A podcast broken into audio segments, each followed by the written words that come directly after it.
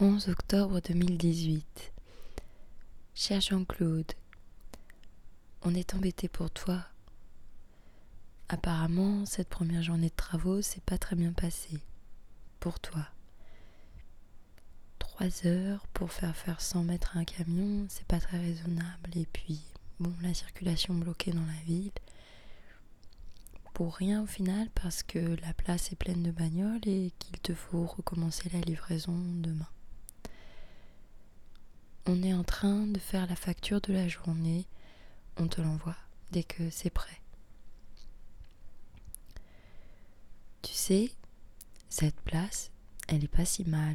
Et puis, ne te mets pas toute la ville à dos juste pour une place.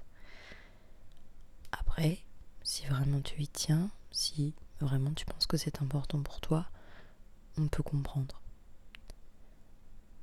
Mais ce qu'on ne comprend pas, c'est que tu ne viennes pas les faire toi-même ces travaux. Si par exemple tu venais demain en personne avec ta pelle, ta brouette et un peu de sable, on promet de ne pas t'embêter. On peut même te garder une place de parking si tu veux. Pense aussi à prendre un casque de chantier et des chaussures de sécurité surtout. Mais si tu nous envoies encore des policiers, on est désolé de te le dire on devra encore fermer le parking, on devra continuer à dépaver la place, et eux, les policiers, tes soi-disant amis, bloqueront encore toute la circulation dans la ville et au final, tu passeras encore une mauvaise journée. Et on t'enverra une nouvelle facture. À la fin, ça va coûter cher, tu sais.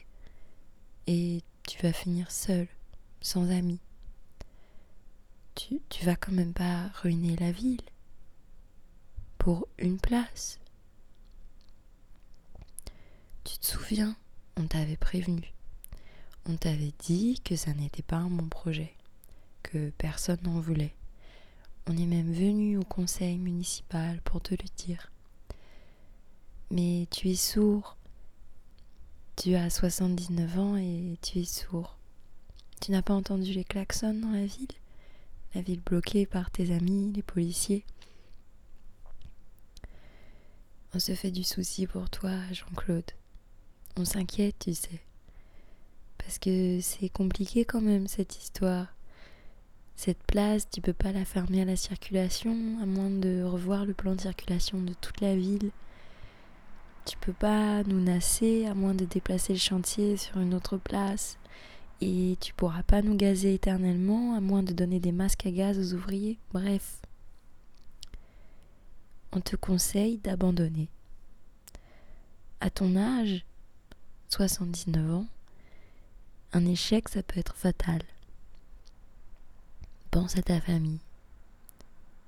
Concentre-toi, Jean-Claude. C'est vrai que tu es entêté. Mais nous, on est obstinés.